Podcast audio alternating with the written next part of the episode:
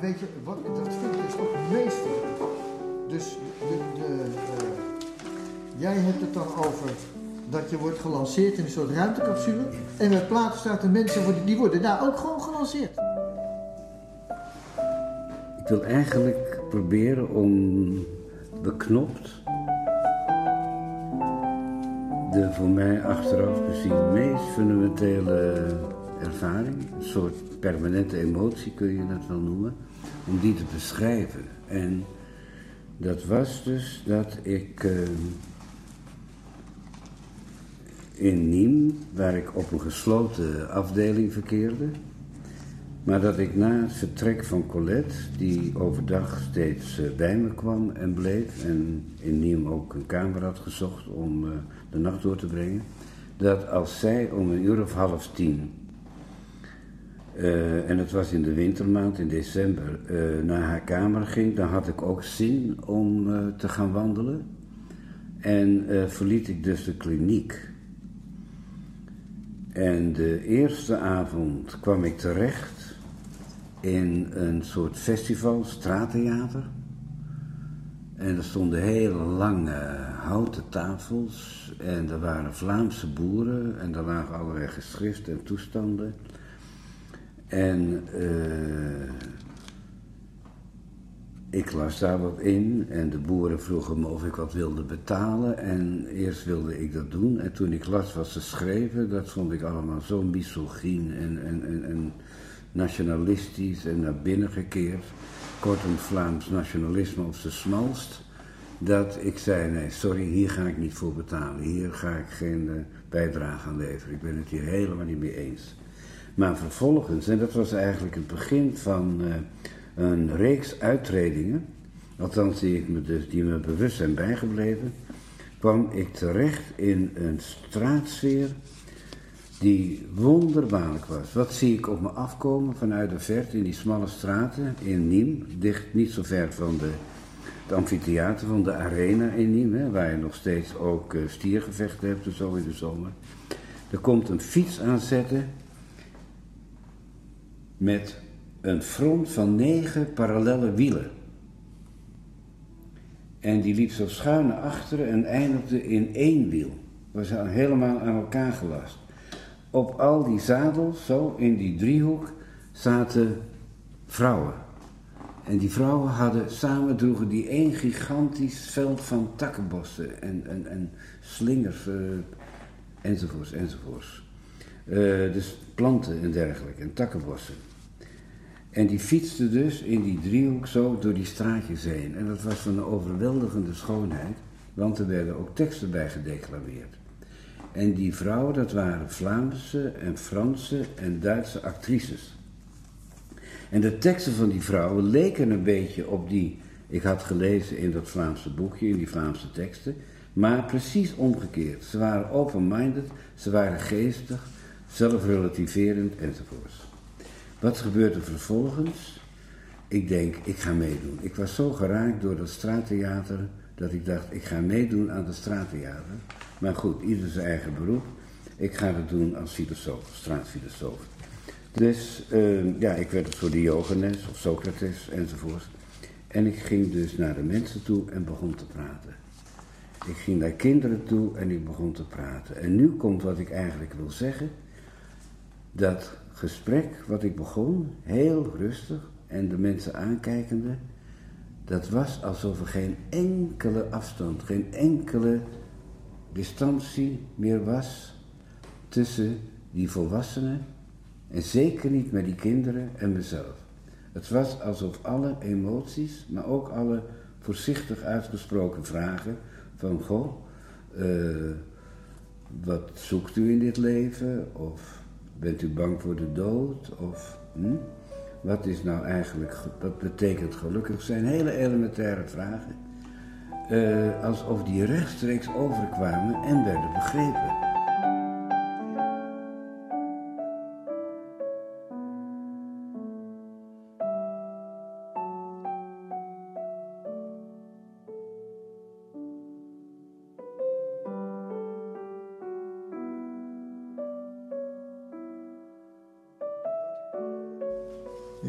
Dus eh, zonder woorden te, en zinnen te formuleren? Uh, waarschijnlijk ja, waarschijnlijk. Want je moet, voor mij was het puur concreet. Ik liep daar rond, enzovoort, enzovoort. Ik liep daar rond. Uh, de kinderen keken me aan. Ze zeiden niets, maar ik wist dat ze alles begrepen wat ik zei. Er kwam een vrouw aangelopen. En dat bleek de moeder van een jongen en een meisje te zijn met wie ik in gesprek was. Die kinderen zeiden niets, maar ze keken mij voortdurend aan en ik voelde dat ze alles begrepen. Die moeder kwam erbij staan en zei ook niets. En maar bleek later Engels te spreken. En uh, wat gebeurt er? Op een bepaald moment zeg ik tegen die kinderen van ja, ik, uh, ik ben geopereerd, ik ben nog zwak, ik moet nog veel slapen en rusten en ik voel dat ik nu een beetje moet gaan rusten.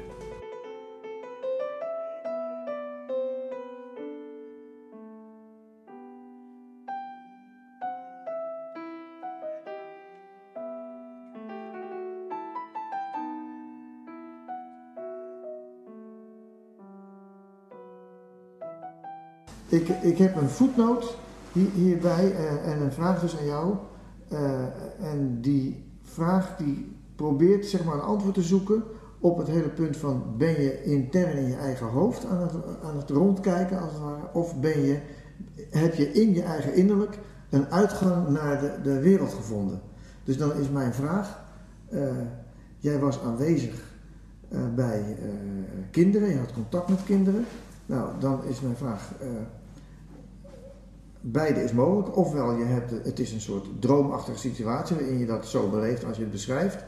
Of jij bent werkelijk uit je lichaam en aanwezig ergens in de straten van Niem bij kinderen die daar ook fysiek werkelijk zijn. En je hebt ook contact met die fysieke kinderen, ook al zou het kunnen dat die kinderen daar zelf niks van merken.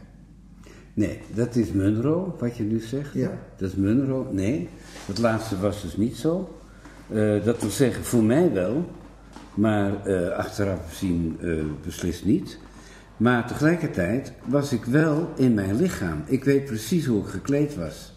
Ik had een kimono van Colette aan, door Colette ontworpen. met tekens erop, een, iets wat Japansachtige kimono. Verder niets. En met blote voeten in mijn Japanse sandalen. En in die kleding ben ik s'nachts of s'avonds laat gaan wandelen. En in die kleding heb ik ook gevlogen boven de arena aan het amfitheater. Ik dacht, misschien zijn er mensen die foto's van mij hebben gemaakt terwijl ik ging zweven boven die lege stoelen van de arena in Nîmes. Ja, maar ja, dus tegelijkertijd lag jouw fysieke lichaam op de intensive care. Ja, ja. Maar dat was dan een zaak voor de intensive care. Daar had ik verder weinig meer mee te maken op dat moment. Want ik wilde gewoon gaan wandelen nadat Colette was verdwenen. Ik dacht, ik heb ook wel zin de stad in te gaan. En ik deed dat dus. En dat ging gewoon feilloos. Dat was ook geen probleem voor me. Maar ik had dus alles aan. Ik was mijn lijf in die kimono. En dat was ik ook voor ik geopereerd werd. Let wel, hè. Ja. Dus er is een continuïteit in mijn lijf en mijn lichaam en mijn bewustzijn voor en na de operatie. En het enige wat dan werkelijk, waar ik mezelf ook wel enigszins over verbaasde, was dat in die tweede nacht, toen ik weer met die kinderen en sommige volwassenen, maar vooral met die kinderen een bijzondere band had. En dat die kinderen, zoals ik zojuist al vertelde, dan door die Engels moeder, een toeriste, werden meegenomen. Dat ik toen opeens iets voelde hier achter in mijn rug. En dat had ik al langer, wist ik dat, dat daar ook nog een kindje zat, een klein kindje. Maar ik, had, ik wist niet of het een jongetje of een meisje was.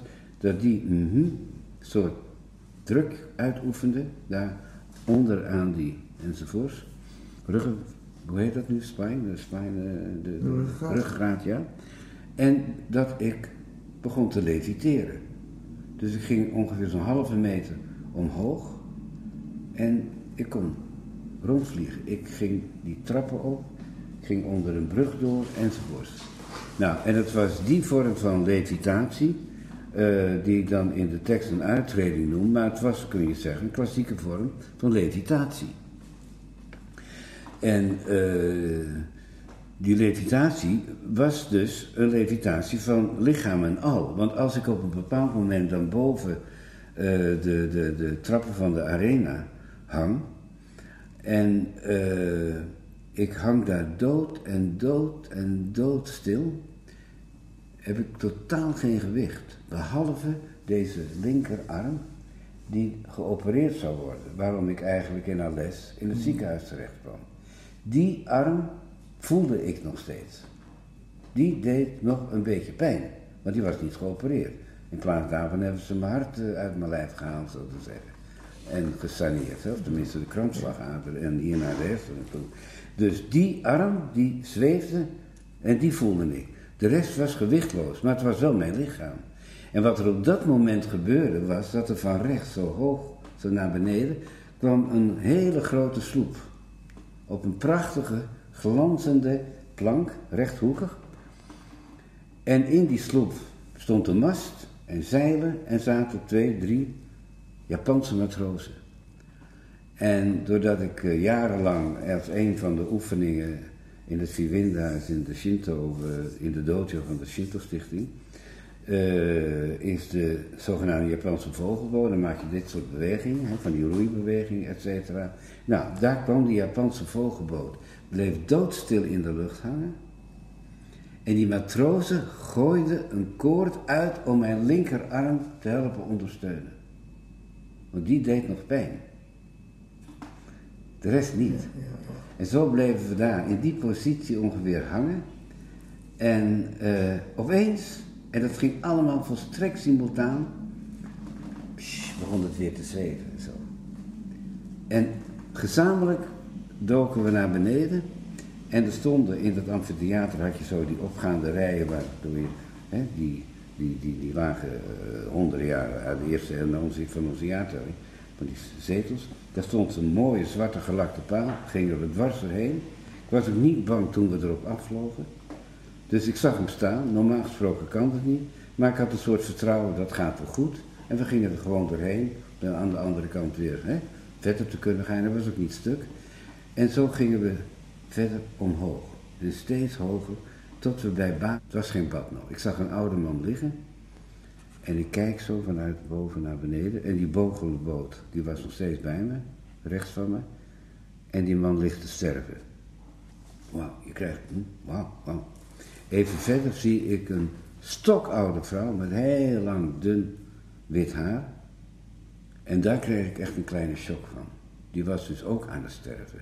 Maar alsof dat nog intenser was dan, dan van die oude man.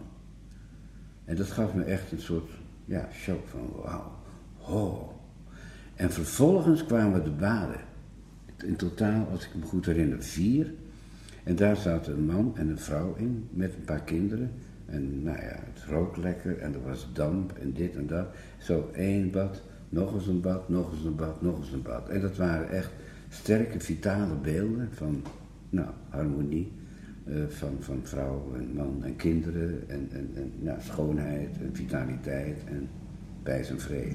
En zo kwam ik uiteindelijk terecht, hing ik daarboven en zag de rivier de Lete. In de Griekse mythologie is dat de rivier van de vergetelheid, hè, waar de levenden overgaan naar het rijk van de doden. En ik hing daarboven en het water was pik en pik en pik zwart.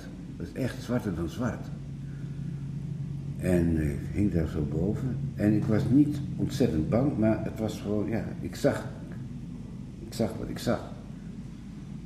En op een bepaald moment zonder dat ik het in de gaten had, daalde ik neer, stond ik opeens op de grond, was de vogelboot, de Japanse vogelboot, verdwenen. Weer iets later kwam er een heel groot zwart scherm naar beneden, die de leten aan mijn oog ontrok. Die zat daarachter, die was er voorgekomen. Maar het scherm was ook pikzwart. Maar ik zag geen rivier meer, ik zag geen lezen meer.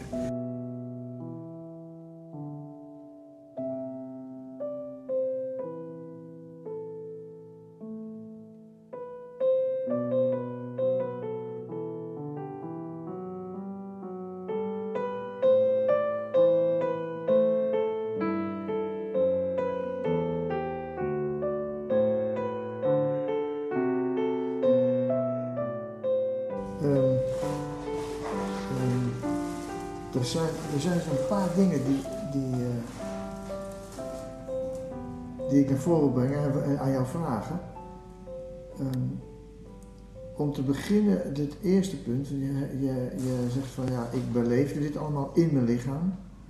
Uh, maar goed, een feit blijft, uh, jouw fysieke lichaam lag in de intensive care terwijl dit zich allemaal afspeelde.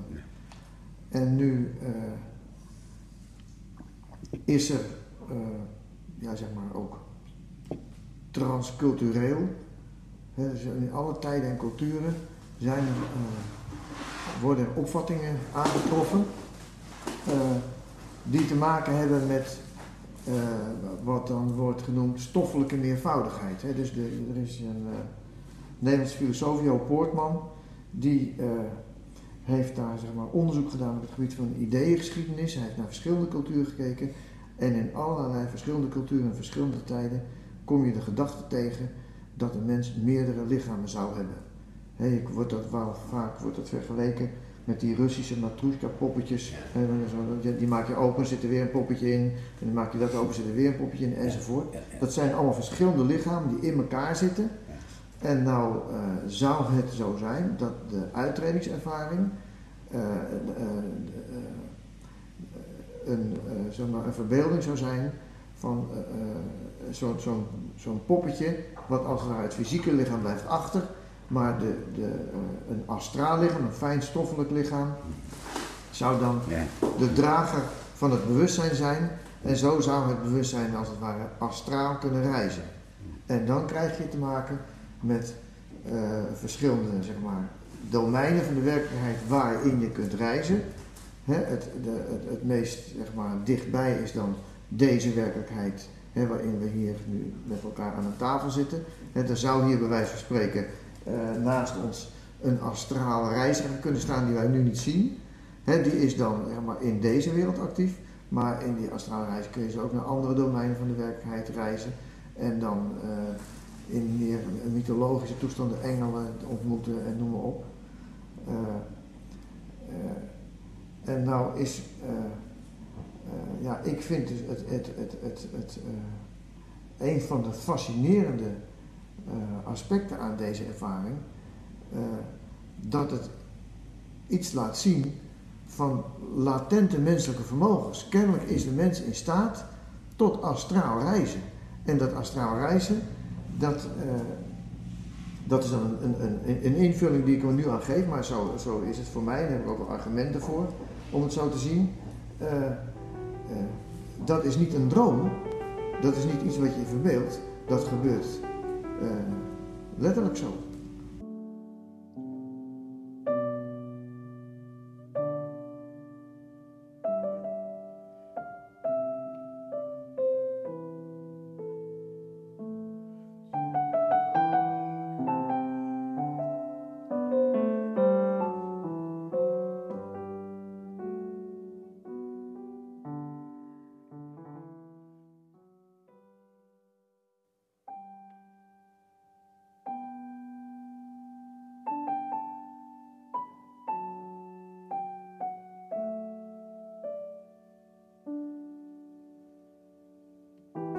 Dus jij. Uh, uh, jij, hebt, jij hebt in, die uit, in wat ik dan maar noem, die uitgetreden toestand. Uh, is er die, die vogelboot. En dan zie jij stervende mensen. Ja. En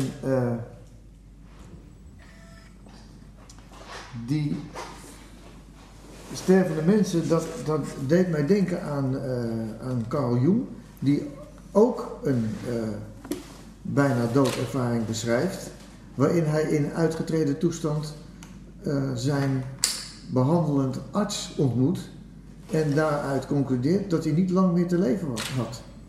En toen bleek dus inderdaad nadien, Jung overleefde zijn bijna doodervaring, maar, die, maar zijn arts niet. Dus, dus uh, Jung was zijn laatste patiënt. Mm. En uh, jij hebt dus daar kennelijk. Uh, dus dat je dus die mensen, die stervende mensen daar ontmoet. Kennelijk zit jij op een soort randje waar, waar sterven zich afspeelt. Dat is wat ik daaruit ja. uit concludeer. En dat is dus een soort verbreding van je ja, mentale horizon, waarin je dus dat soort dingen kunt oppikken. Ja, ja, ja, ja. Nou ja, het is uh, het, boeiende is die in de mythe van R dat uh, de Lete de rivier wordt genoemd van de vergetelheid. En dat in jouw commentaar, die je dan uh, ontleent aan de mythe van R, het met name gaat om wat je noemt, de, of wat daar in de vertaling vanuit het Grieks heet, de maat. De mate waarin je drinkt of niet drinkt bepaalt de mate van vergetelheid. Ja, dat vond, ik, dat vond ik meteen terug, dat vond ik zo interessant. Dus jij hebt het over de leten en uh, in de uh, mythe van R, daar moeten dus de zielen die zich opmaken om opnieuw geboren te worden, moeten uh, besluiten die ze hebben genomen over hun aanstaande leven, moeten als het ware wissen door uit de rivier van de leten te drinken, de rivier van de vergetelheid. Uh, en dan staat er bij Plato letterlijk dat degene die niet door kennis werden behoed, meer drinken dan de maat. Ja. En dat vind ik zo intrigerend ja. iets. Ja. Dus kennelijk uh, moet je op dat moment van het drinken uit de rivier van de vergetelheid, moet je een bepaald soort tegenwoordigheid van geest hebben om niet meer te drinken dan de maat. En wat voor kennis is dat in godsnaam? Dat vind ik zo interessant. Sommige mensen drinken dus de maat, of misschien wel minder dan de maat. En die zijn dus uh, met een dun draadje, blijven die verbonden met wat ze daar juist beleefd hebben en wat de bedoeling was om te vergeten. Of misschien is het juist wel uh, de bedoeling om de juiste tegenwoordigheid van geest te hebben, om het ook weer niet helemaal te vergeten.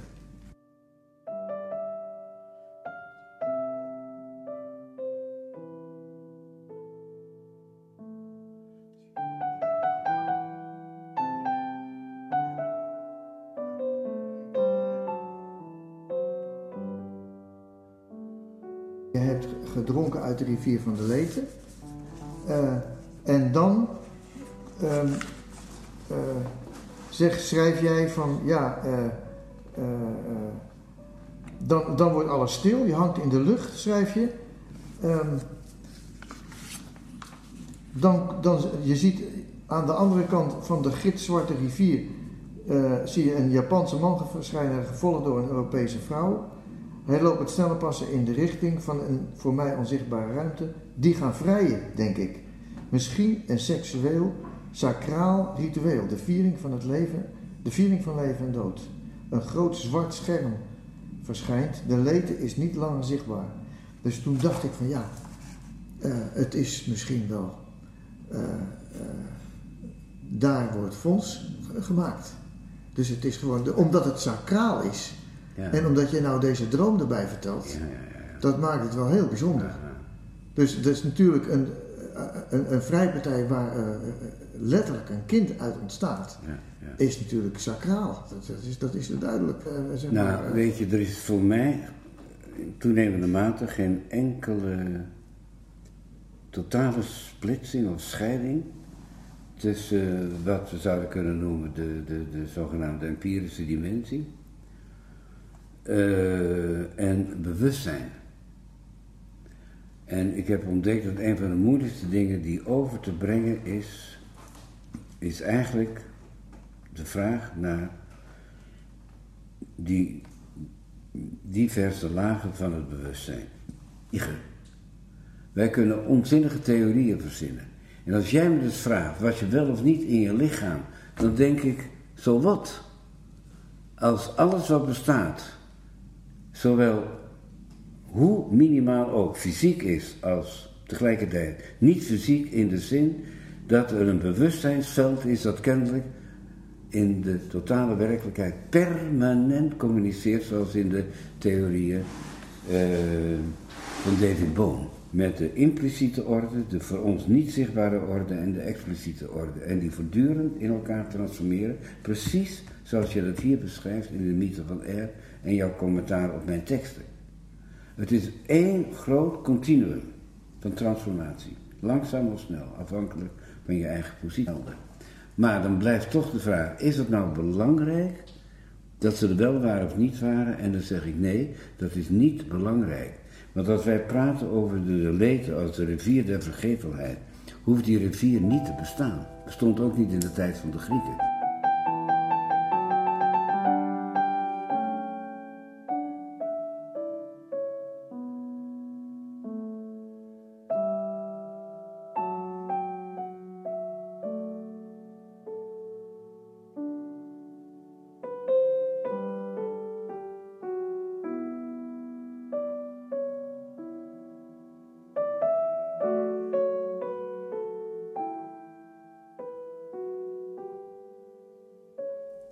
Er zijn twee, twee dingen die bij me opkomen. Ehm, het eerste is uh, hoe um, Immanuel Kant onder woorden brengt in de uh, Träume eines Keizers hoe je kunt, je kunt voorstellen dat er contact is tussen een wereld aan gene zijde en de wereld van hier en nu levende mensen. Uh, in, in dat boek de Keizerzee is. Uh, ja, goed, daar is heel veel discussie over, dat laten we nu maar even zitten. Maar in mijn lezing van het boek is het zo dat er voor Kant de, wel degelijk een wereld aan gene zijde bestaat.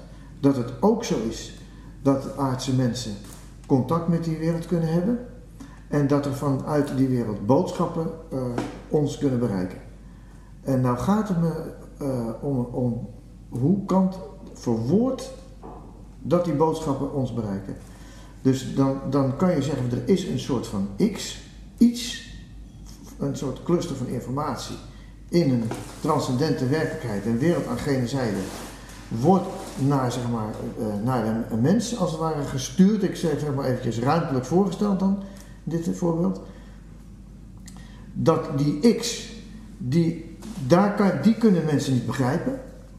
Maar wat die X als het ware die naar de mensen toegestuurd wordt uh, uh, bewerkt zelf, is dat hij zoekt in de psychische wereld van dat individu het beeld uit wat het best verbeeldt wat de inhoud van die boodschap is en dat ligt op. Dus als je zeg maar, informatie ontvangt van gene zijde, volgens Kant, is het zo dat uh, je, je ziet iets wat in je eigen betekenisdomein uh, een plaats heeft, wat je dus ook kan begrijpen, maar dat, dat, en dat ligt op, maar dat wordt aangeraakt door iets van buiten. En dat, ja. en dat hele punt is van, is het van binnen of van buiten? Ja, ja, goed, ik vind dat wel een belangrijk punt.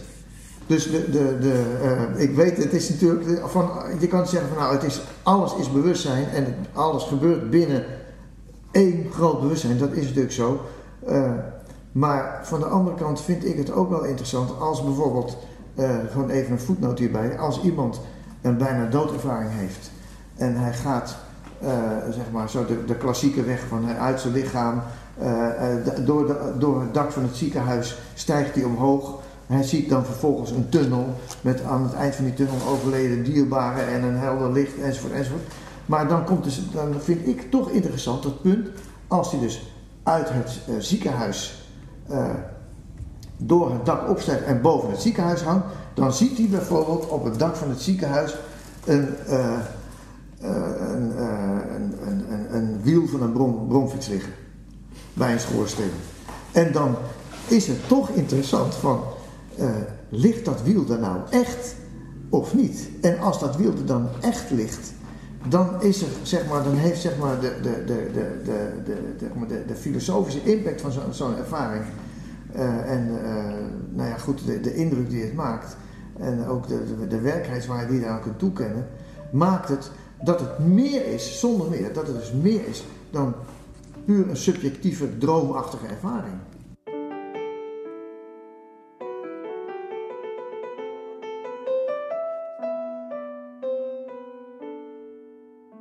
Hans, uh, op mijn verhaal over het bewustzijn uh, reageer je enerzijds met uh, Kant en zijn verhaal over dromen, of zijn opvatting over dromen. En ook met beschrijvingen van bijna doodervaringen. Nou, om te beginnen met het laatste, het wiel, dat dan bijvoorbeeld iemand erboven op het dak van het ziekenhuis ziet liggen, daarvan stel jij de vraag, ja, ik vind het toch interessant om te weten, ligt dat er nu echt of ligt dat er niet echt?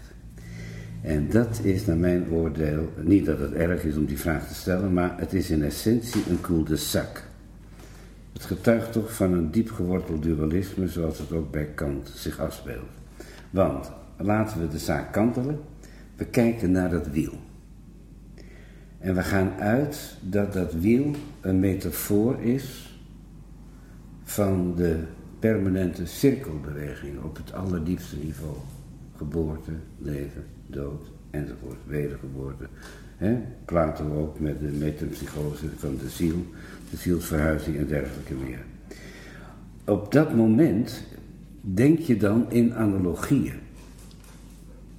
Zoals de mast op de schepen van de narren, de zogenaamde narrenschepen, waar Michel Foucault ook nog over schrijft in, in de geschiedenis van de waanzin. die mensen werden de steden uitgestuurd, op een schip gezet en die voeren dan maar in de richting van Kaan of waar dan ook. Die moesten die stad uit van de mensen, want ze waren toch een beetje gevaarlijk of besmettelijk of wat dan ook. Nou, die mensen waren niet zo gek dat die mast op dat schip geen mast was. Maar tegelijkertijd dacht men ook dat die mast de boom was van kennis van goed en kwaad. En dat de gekken, degene die uittredingen hadden, of die hè, en met wonderlijke verhalen kwamen, zoals jij en ik een beetje nu, dat die toch niet helemaal, eh, hè, niet helemaal helder waren. Die mensen dachten met andere woorden aan die mast als een mast, functioneel en tegelijkertijd als een symbool van de boom van kennis van goed en kwaad uit het paradijs. Onze cultuur vanaf de modernisering, ingezet rond 1700, heeft in toenemende mate, en dat is een gigantisch verlies, het denken in analogieën losgelaten. En de nullen en één in onze computers, beginsel van uitgesloten derde, etc., is de totale bevestiging dat er geen enkele analogie, geen enkele overeenkomst meer binnen die taal mag sluipen om te kunnen functioneren zoals die moet functioneren. Tweede punt, dan gaan we terug naar je verhaal over Kant. Kant heeft de wereld van het transcendente, hij wilde het bestaan van God redden, hij wilde de ethische verantwoordelijkheid van de mens redden en dergelijke en liep vast in zijn geloof in het mechanistische wereldbeeld van mensen zoals Barrow en met name Isaac Newton en volgelingen. Hij kon die oorzakelijkheids, die totale oorzakelijkheidsfilosofie met die van de vrije wil niet in die filosofie verzoenen. Hij moest dus iets doen om die andere wereld, de traditionele wereld, of die van het christendom te redden. Nou, daarvoor verzint hij dan die transcendentale categorieën. Voor een goed begrip eh, van ieder aanwezig hier is dat Hans Gerding gepromoveerd is op Kant. Dat mag je er dan wel even bij zeggen, want het is niet zomaar een opmerking, snap je? Maar het boeiende is dus dat je daardoor ook, zeg maar, kennelijk zo diep geraakt bent door die dichotomie, die tweedeling van Kant, dat als hij zegt, en wat veel mensen niet beseffen, het is niet meer transcendent, maar dat onze waarneming, onze perceptie, plaatsvindt via een transcendentale categorie van een a priori ruimte en a priori tijdbeeld. Dat losstaat van de essentie van die andere zaken.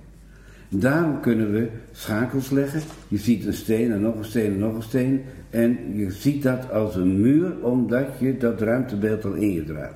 Zo probeert Kant het begrijpelijk te maken dat de breuk tussen die twee werelden, ja, dat die bestaat, dat we dat dien aan zich niet kunnen bereiken, dat we dus eigenlijk gevangen zitten van meet af in een enorme abstracte, maar a priori aanwezige denkstructuur, of perceptiestructuur, en ik denk dat dat een gigantische misvatting is. Ik, ik ben natuurlijk inderdaad gegrepen door Kant, dat is, dat is zeker zo, maar eigenlijk meer nog door uh, uh, Arthur Schopenhauer. Want Schopenhauer, dat was eigenlijk een van de eerste die Kant volledig verwerkt had en opgenomen in zijn eigen filosofie. En uh, waar Kant dus, wat wij nu paranormale verschijnselen noemen, uh, die in de kritiek der reine vernoemd eh, als het ware verbiedt te bestaan, omdat ze inderdaad, hè, zoals jij zegt ook, dus niet eh, in overeenstemming te brengen zijn met de, de, de werkelijkheid zoals wij die eh, construeren. Eh, dan zegt eh, eh, Schopenhauer, eh, Kant heeft op dat punt gelijk, eh, maar dat geldt alleen maar voor de wereld van de voorstellingen. En we kunnen, we kunnen als het ware uit, eh, eh, en dan zijn we ook meteen weer terug bij, jou, bij jouw uitredingsverhaal, we kunnen dus als het ware intern keren, niet naar buiten kijken, maar naar binnen kijken. Ja. En als we dat doen, dan ontmoeten we eh, niet een steeds meer subjectieve werkelijkheid in onszelf, maar dan, dat is eigenlijk een, een, een, in onszelf, diep down in onszelf, daar zit, een, daar zit dus, laten we even zeggen, een deur. En als we die deur doorgaan, dan eh, komen we in de we- wereld terecht van de, wat hij dan de wil noemt. En, nou ja, en dan krijg je het hele verhaal, die wereld is, eh, zeg maar ja, eh, meer werkelijk dan de wereld van de voorstellingen. En de, de bewustzijnspositie die we dan hebben als we kennis nemen van de wereld van de wil, door intern te keren, dan, dan de bewustzijnspositie die we dan innemen, noemt hij ook letterlijk het betere bewustzijn. Dat vind ik echt zo prachtig en mooi. Dus hij noemt het het betere bewustzijn. En daar in dat domein zijn wat wij nu paranormale fenomenen noemen, die gebeuren daar. En dan zegt hij daarover, eh, dat is empirische metafysica. Ja, ja, prachtig. Dus ja, prachtig gezegd, dat is empirische metafysica. Dus het, het complete beeld van de Ja. wereld, zegt Schopenhauer dan, Ja. dat is de wereld van de wetenschap beschrijft intern de wereld van de voorstellingen. Dat is een afgesloten werkelijkheid. Keer je daaruit weg, dan kom je terecht in de wereld van de metafysica. En die kan je op twee manieren bekijken. Namelijk de theoretische metafysica, zoals ik dat heb gedaan, zegt Schopenhauer dan in mijn filosofie. En de empirische metafysica, die als het ware gewoon het, het empirisch bewijs is van de juistheid van mijn wilsmetafysica. En die paranormale verschijnselen, die, eh, eh, die, die spelen zich dus daar af aan gene zijde. En die, eh, die, onder, ja, die, die, die, die onderstrepen die, de, de werkelijkheid van, die- van die wereld. Die je alleen maar leert kennen door zeg maar, het betere bewustzijn. En dat, dat vind ik het laatste puntje hierover nog. dat vind ik ook zo interessant. Dat dus de, de kunstenaars hebben contact met die wereld. En de kunstenaars die leveren dus op het terrein van de metafysica. eh, eh, eh, geven die, die geven die wereld weer. En dat is, zeg maar, kunst is daarmee, zegt, zegt Schopenhauer, cognitief. Het is niet zomaar mooi, nee, het is cognitief. Het is kennis van de werkelijkheid die in de kunst wordt uitgedrukt. En niettemin moeten we constateren dat die ethiek en die esthetiek dus in onze moderne wereld twee autonome gebieden zijn geworden. Dat het Nederlandstalige humanisme is totaal gevangen in, in, in goede intenties en ethische opmerkingen en clichés. En eh, daar heeft de esthetiek eigenlijk weinig of geen plaats. Met andere woorden, ehm, de vraag is, en die kun jij misschien eh, waarschijnlijk beter beantwoorden dan ik, in welke mate dus die enorme wilskracht die als een soort vloedgolf zo in de diepte de mensheid stuurt, en die je ook werkelijk ziet in die massafenomenen, wat daarmee gebeurt. Hè, als er de angst toeslaat of de vreugde toeslaat. Het feit dat de meeste mensen, zo te zeggen, niet aan de kant een soort eigen autonome verantwoordelijkheid kunnen dragen of dragen. Omdat ze in die vitale stroom worden meegenomen. Ja, en die vitale stroom, dat, daarvan, daarvan zegt Schopenhauer, eh, dat is als het ware een soort, een soort verbinding achter de coulissen van het wereldtoneel langs. Ja, dus hij, zegt ook, hij gebruikt ook het woord ondergronds. Ja. We zijn ondergronds, Ja. is alles met alles verbonden. Ja, ja, exact. Nou, en nu is de vraag, dat is heel mooi, want dat is wat ik bedoel. Ondergronds is alles verbonden en dan is de vraag hoe. Ehm, ik zou zeggen, jij legt nu dus de nadruk op, de, eh, ehm, eh, op die cirkelgang en op, eh, dus moet je concluderen, kennelijk eh, latente menselijke vermogens die als het ware geactiveerd worden om zo'n cirkelgang eh, te maken, hè, in een soort microcosmos zoals die ook in een macrocosmos zich voltrekt. Dat is één. Dus, maar dat neemt niet weg dat ik toch ook geïnteresseerd blijf in de, in de vraag eh, tot in hoeverre de, je als subject eh, de, grenzen van je eigen, eigen subjectiviteit kunt overstijgen in bepaalde ervaringen. Waar, en dat kan dan zeg maar op, eh, zou ik zeggen, eh, eh, op twee manieren die me nu zeg maar, eh, eh, die bij mij nu naar voren komen. Je kunt op twee manieren dan zeg maar dat transpersoonlijke domein binnentreden. Dat is op de ene manier door eh, eh, zeg maar in jezelf contact te kunnen maken met een soort van eh, archetypische wereld. Die, wat, wat dan Jung het collectief onbewuste noemt, waar, waar, we dus allemaal drager van zijn, op een of andere manier toegang toe hebben. Dat is één manier. En de andere manier is eh, door, eh, dan kom ik toch, toch weer op die, op die feitelijkheid, dus dat, je, dat het overduidelijk eh, eh, transpersoonlijk is als je, wanneer je fysieke lichaam in een ziekenhuis ligt, eh, op het randje van de dood ligt te balanceren, eh, je waarnemingen hebt van eh, controleerbare zaken buiten eh, het ziekenhuis, eh, die als zodanig ook waar blijken te zijn, dan, ik vind het op zichzelf helemaal niet zo interessant of dat wiel er nou echt ligt of niet, maar waar het mij om gaat is, als dat wiel er wel, wel, wel degelijk ligt, dan is er reden om die, aan die ervaring zeg maar, een transpersoonlijk eh, karakter toe te kennen. En als je dat doet, dan is het vervolg van die ervaring in mijn ogen eh, ook meer dan alleen maar eh, subjectief.